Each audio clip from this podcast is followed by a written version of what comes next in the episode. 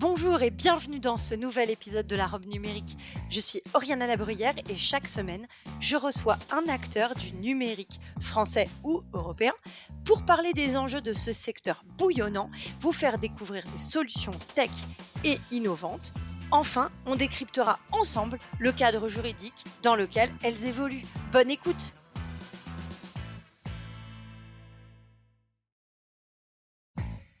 Bonjour à tous et bienvenue dans la robe numérique. Je suis Oriana Labruyère et chaque semaine, avec mon invité, nous vous présentons une solution technologique répondant aux enjeux juridiques modernes. Vous êtes dirigeant ou vous gérez les ressources humaines dans une organisation, vous êtes directeur ou responsable RH et vous êtes euh, toujours face à ce casse-tête qui est la mutuelle, la prévoyance de vos collaborateurs. Vous aimeriez euh, savoir comment faire des économies d'échelle ou avoir un service plus adapté, plus proche de vos salariés tout en gagnant vous-même du temps en tant que dirigeant. Je vous propose alors de rester avec moi pour cet épisode de la robe numérique où je reçois Thomas Kino qui est RSSI chez Alan. Bonjour Thomas, merci euh, d'être au micro de la robe numérique. Bonjour Oriana, merci de me recevoir et de me permettre de vous parler aujourd'hui d'Alan, euh, de protection des données et de sécurité. Effectivement, on a un vaste euh, champ à étudier aujourd'hui, enfin à évoquer en tout cas. Alors, vous êtes RSSI chez Alan. Est-ce que vous pourriez nous donner votre regard sur la donnée dans ce monde de la santé des mutuelles? Tout à fait. Alors, la donnée, euh, aujourd'hui, euh, c'est le nouvel or noir, c'est la nouvelle matière première euh, d'une économie qui est en pleine expansion, ce qui fait que c'est passé en quelques années d'un domaine de spécialistes qui étaient confinés aux, grands établissements bancaires, aux assurances, au domaine de préoccupation de tout un chacun, puisque maintenant on est tous des sources de données, nos données sont euh, scrutées, sont exploitées par euh, tout un tas de grandes organisations et ça devient un enjeu qui concerne directement chacun d'entre nous. Alors justement sur cet enjeu qui concerne chacun d'entre nous, qui est euh, la mutuelle, la prévoyance, le remboursement des soins, est-ce que vous pouvez nous présenter en quelques mots Alan et les valeurs d'Alan? Oui, Alan, euh, c'est d'abord euh, une complémentaire santé 100% numérique. Notre objectif, c'est de rendre le système de santé plus fluide et plus accessible euh, pour nos assurés en leur donnant une expérience la plus simple possible de, des remboursements de leurs soins. Au-delà de ça, on cherche également à les accompagner avec de la prévention, des conseils personnalisés et un ensemble d'actions pour les aider à tirer le meilleur parti du système de soins et à être d'une manière générale en meilleure santé. Donc on vise à être le partenaire numérique de la santé de nos membres.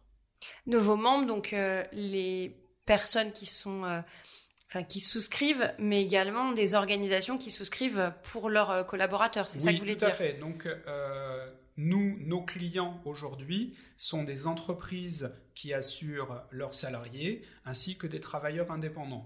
Et donc ce qu'on appelle nos membres, en fait, ce sont euh, nos assurés euh, qu'on n'accompagne pas simplement pour leur rembourser leurs soins, mais pour les aider à tirer le meilleur parti du système de santé. Alors vous avez euh, publié un guide pour choisir la bonne mutuelle. Est-ce que vous pourriez euh, aider les dirigeants qui nous écoutent avec quelques critères à retenir pour, euh, pour euh, choisir la mutuelle adaptée à leur organisation?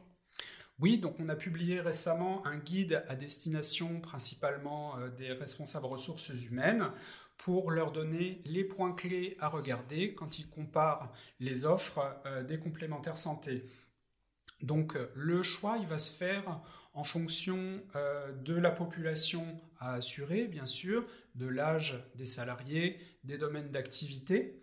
Et en, face de ça, il va falloir euh, que chaque entreprise décide quels sont ses besoins, quels sont ses souhaits en termes d'étendue de garantie. Quels soins est-ce qu'on veut couvrir? Par exemple, est-ce qu'on veut couvrir que les soins essentiels ou est-ce qu'on veut aller plus loin, inclure de meilleurs remboursements en optique, en dentaire, inclure des remboursements de médecine douce, euh, euh, de, santé mentale? Savoir également si on souhaite couvrir les conjoints et les enfants du salarié et l'entreprise va décider également à quelle hauteur elle contribue au financement du contrat. Donc euh, c'est en regardant euh, ces critères-là qu'on va pouvoir déjà débroussailler les offres. Et puis ensuite, au-delà de ça, il va falloir regarder la facilité d'utilisation, la fluidité des services. Et ça, d'une part, du point de vue du salarié assuré, mais aussi du point de vue du responsable RH qui va devoir gérer l'affiliation de ses salariés, ses mouvements de personnel et ainsi de suite. Donc nous, on essaye de fournir une expérience la plus simple et la plus fluide possible, et pour les salariés, et également pour les entreprises. Alors avant de rentrer dans le détail euh, de ce que on peut appeler le déploiement d'Alan en entreprise ou dans les organisations qui, qui ont des salariés, je voudrais, euh, parce que vous l'avez évoqué, qu'on aille sur le terrain de la protection des données.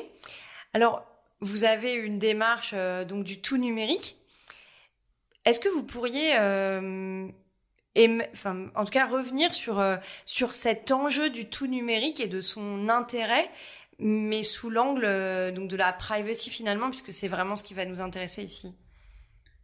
Pourquoi d'abord le tout numérique? Le tout numérique, pour nous, ça veut dire on supprime de la paperasse, on supprime de la démarche administrative, et ce faisant, on rend le remboursement des soins plus simple et surtout plus rapide. Donc maintenant, quel enjeu ça va avoir en termes de protection de la donnée? Ça veut dire que la donnée, elle va, euh, elle va être euh, numérisée, elle va être euh, transportée sur les réseaux, puis elle va être stockée dans, dans nos systèmes informatiques. Donc les, les enjeux, ça va être qu'il nous appartient en tant que dépositaire de cette donnée-là, qui, qui concerne la santé de nos assurés, donc qui touchent vraiment euh, au domaine le plus intime de, euh, de leur vie privée, euh, on va avoir l'impératif d'acquérir et de mériter la confiance de nos assurés. pour nous, c'est la valeur cardinale et ça suppose qu'on défende la confidentialité et l'intégrité de cette donnée de santé de façon extrêmement scrupuleuse. Alors, vous parlez de, de la confiance comme point cardinal. Aujourd'hui, vous êtes euh, hébergé euh, chez Amazon.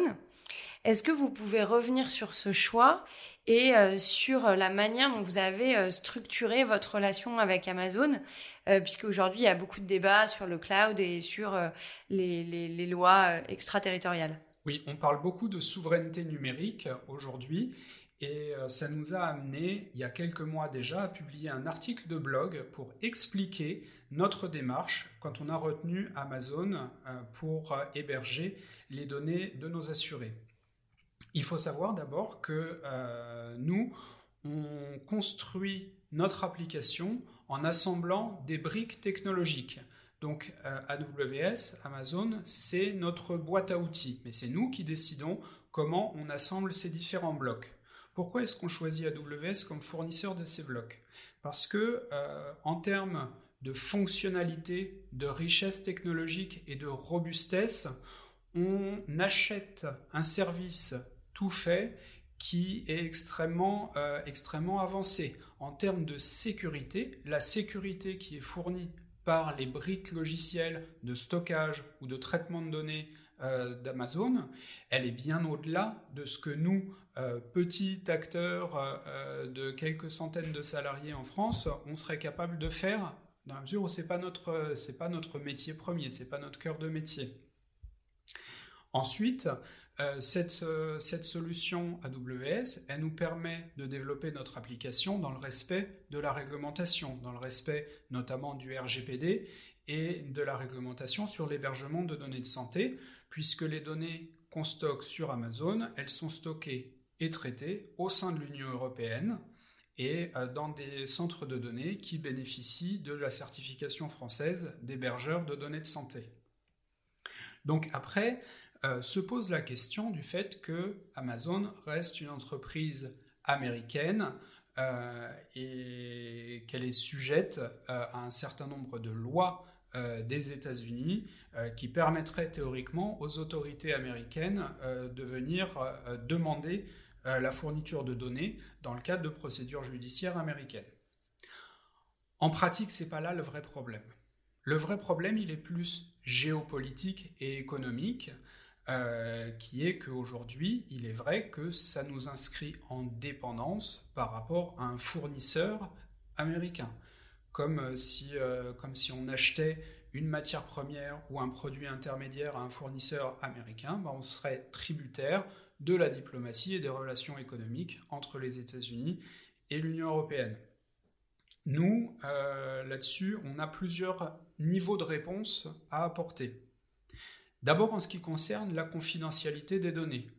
On ne se contente pas euh, de déposer la donnée en clair chez Amazon, mais pour un certain nombre de données, de données pour un certain nombre de données qu'on estime les plus sensibles, on ajoute des couches de protection, des couches cryptographiques, euh, qui, euh, qui, permettent de garantir que même quelqu'un chez AWS qui irait regarder à l'intérieur des serveurs ne pourrait pas accéder au texte en clair de la donnée.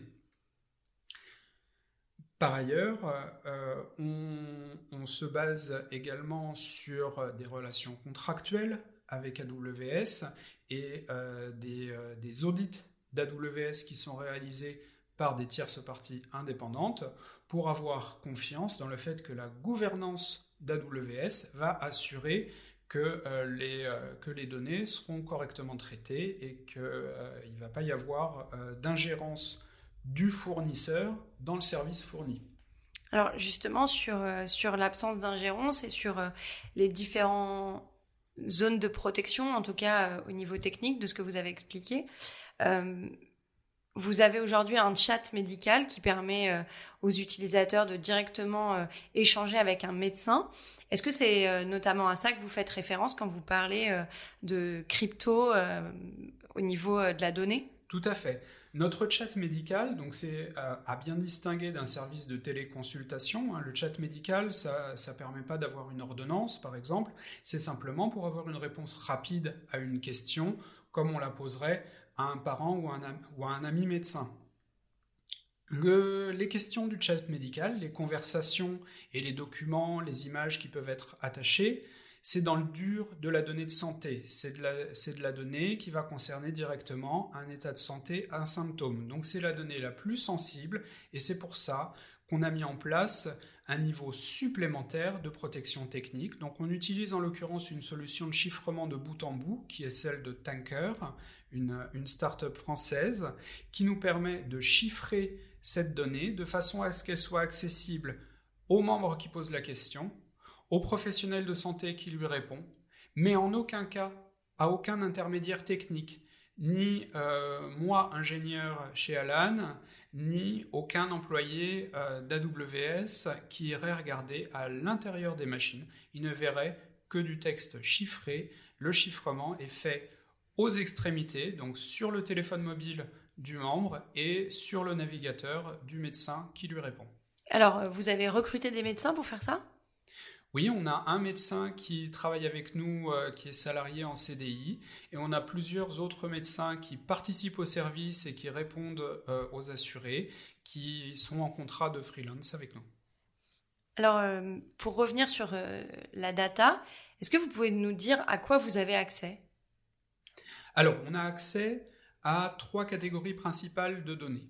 Première catégorie, c'est la donnée administrative de gestion euh, de, nos, membres, de nos assurés. Donc l'existence des contrats, la nature des contrats, euh, les ayants droit qui sont, enregistrés, euh, qui sont enregistrés dessus, les numéros de sécurité sociale, et ainsi de suite. Donc c'est la donnée qui nous permet de faire notre métier d'assureur. La deuxième catégorie de données, c'est une autre catégorie assurantielle là encore, ce sont les actes de soins qu'on est amené à rembourser, qu'on reçoit soit par télétransmission de la sécurité sociale ou dans notre prestataire de tiers payant, soit directement depuis les assurés qui nous envoient leurs factures à rembourser. Donc là, on est euh, dans une information qui est liée à la santé, mais qui est délibérément dégradé avec ce qu'on appelle des codes de regroupement, c'est-à-dire qu'on ne voit pas le détail des soins qui sont reçus, mais simplement des grandes familles de soins. Par exemple, si vous avez une radio ou une échographie ou un scanner, nous, on va simplement voir passer un acte d'imagerie.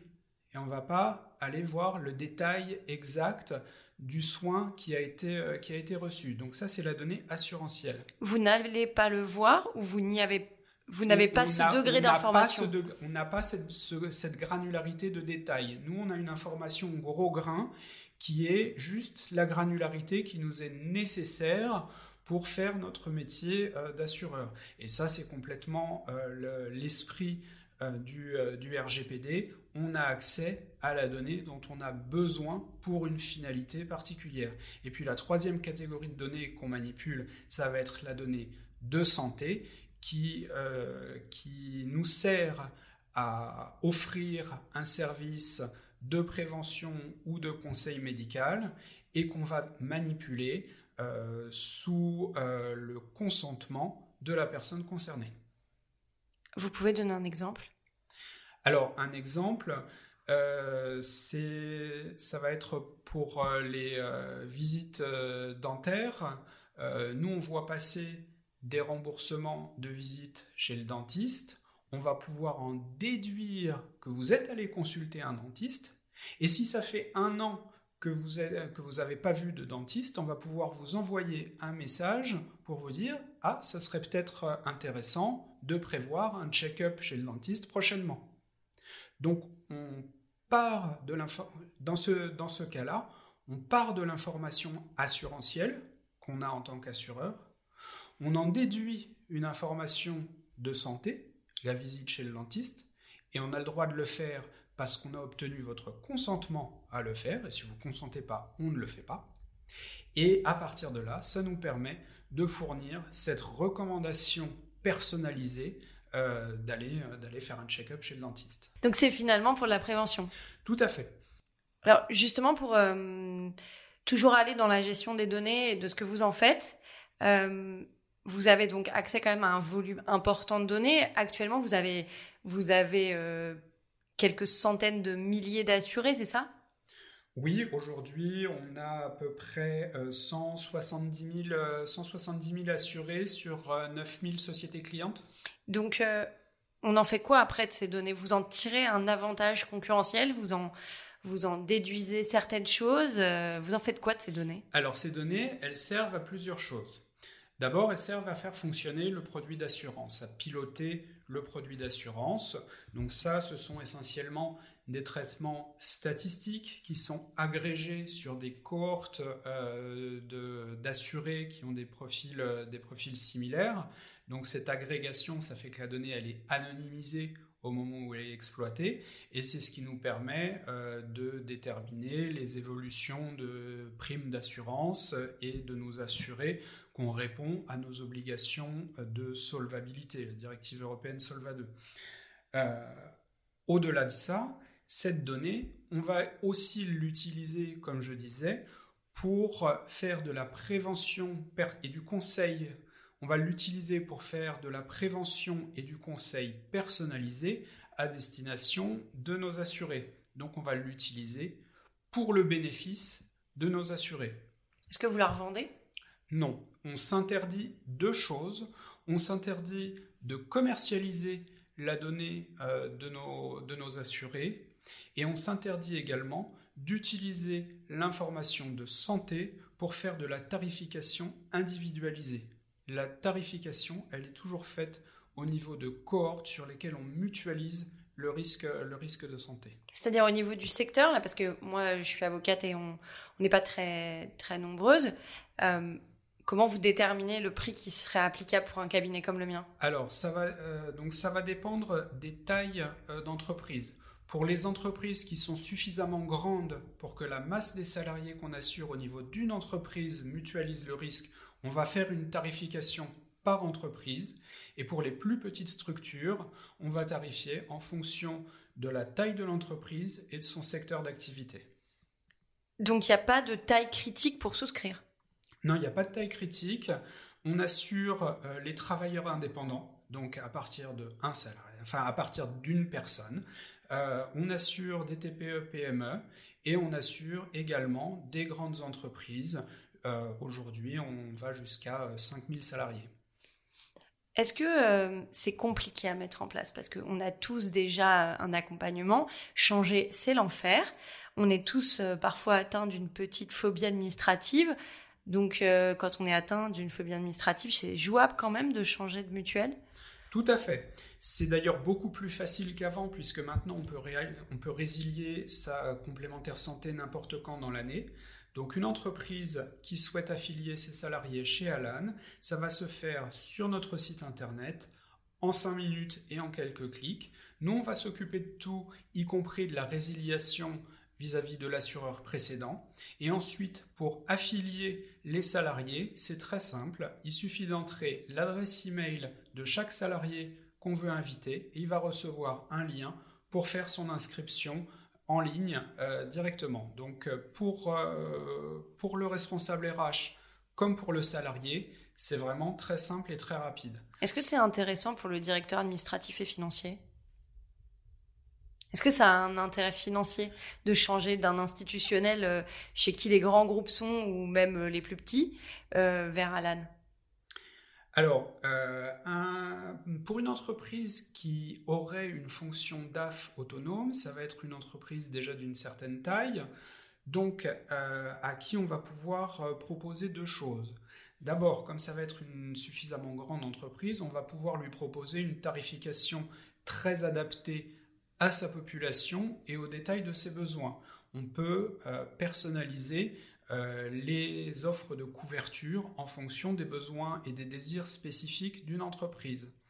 Ensuite, euh, pour, euh, pour, les, pour les grandes entreprises, on donne des moyens d'automatiser la gestion des affiliations de salariés, donc avec des intégrations avec Payfit.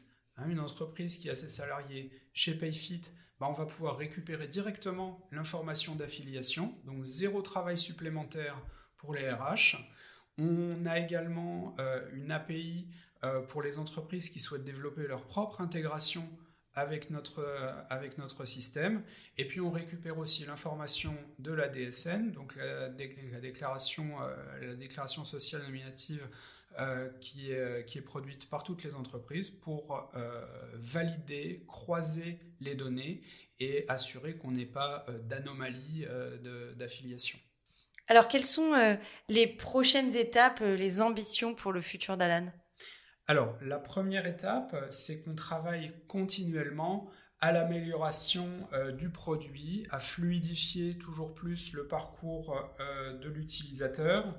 Donc, par exemple, pour lui faciliter la recherche d'un professionnel de santé qui correspond, qui correspond à ses besoins, faciliter le paiement des soins, euh, réduire, euh, réduire les, avances, les avances de frais. En termes de prévention, on, essaye également de développer de l'outillage, en particulier dans le terme du bien-être et de la santé mentale. Euh, et enfin, on se développe à l'international. Donc en 2020, on a ouvert nos services d'assurance santé en Belgique et en Espagne. Donc c'est un développement qui est encore en cours et puis on réfléchit à nos prochaines, euh, destinations européennes. Alors euh, voici mes deux dernières questions pour le podcast d'aujourd'hui. J'ai traditionnellement euh, deux questions. À quoi as-tu envie de dire non aujourd'hui et oui aujourd'hui? Alors à quoi est-ce qu'on a envie de dire non? Très clairement, on a envie de dire non à la commercialisation de la donnée de santé. Pour nous, la donnée de nos membres, elle appartient à nos membres. Notre objectif, c'est de mettre le numérique et euh, la donnée au service de, euh, de, nos membres, de nos assurés, et pas de l'exploiter euh, pour faire du business dessus. Donc très clairement, ça c'est une ligne rouge qui fait partie de nos valeurs fondamentales. Et à quoi tu as envie de dire oui? Alors, on, cherche vraiment à mettre euh, l'écosystème health tech euh, au service des gens, au service euh, des patients et au service, au service des gens qui vont bien également pour qu'ils continuent d'aller bien. Et pour nous, le prochain enjeu à, à, traiter, c'est de faire en sorte que, ce numérique au service des utilisateurs, il ne laisse pas de côté toute une population qui est du mauvais côté de la fracture numérique.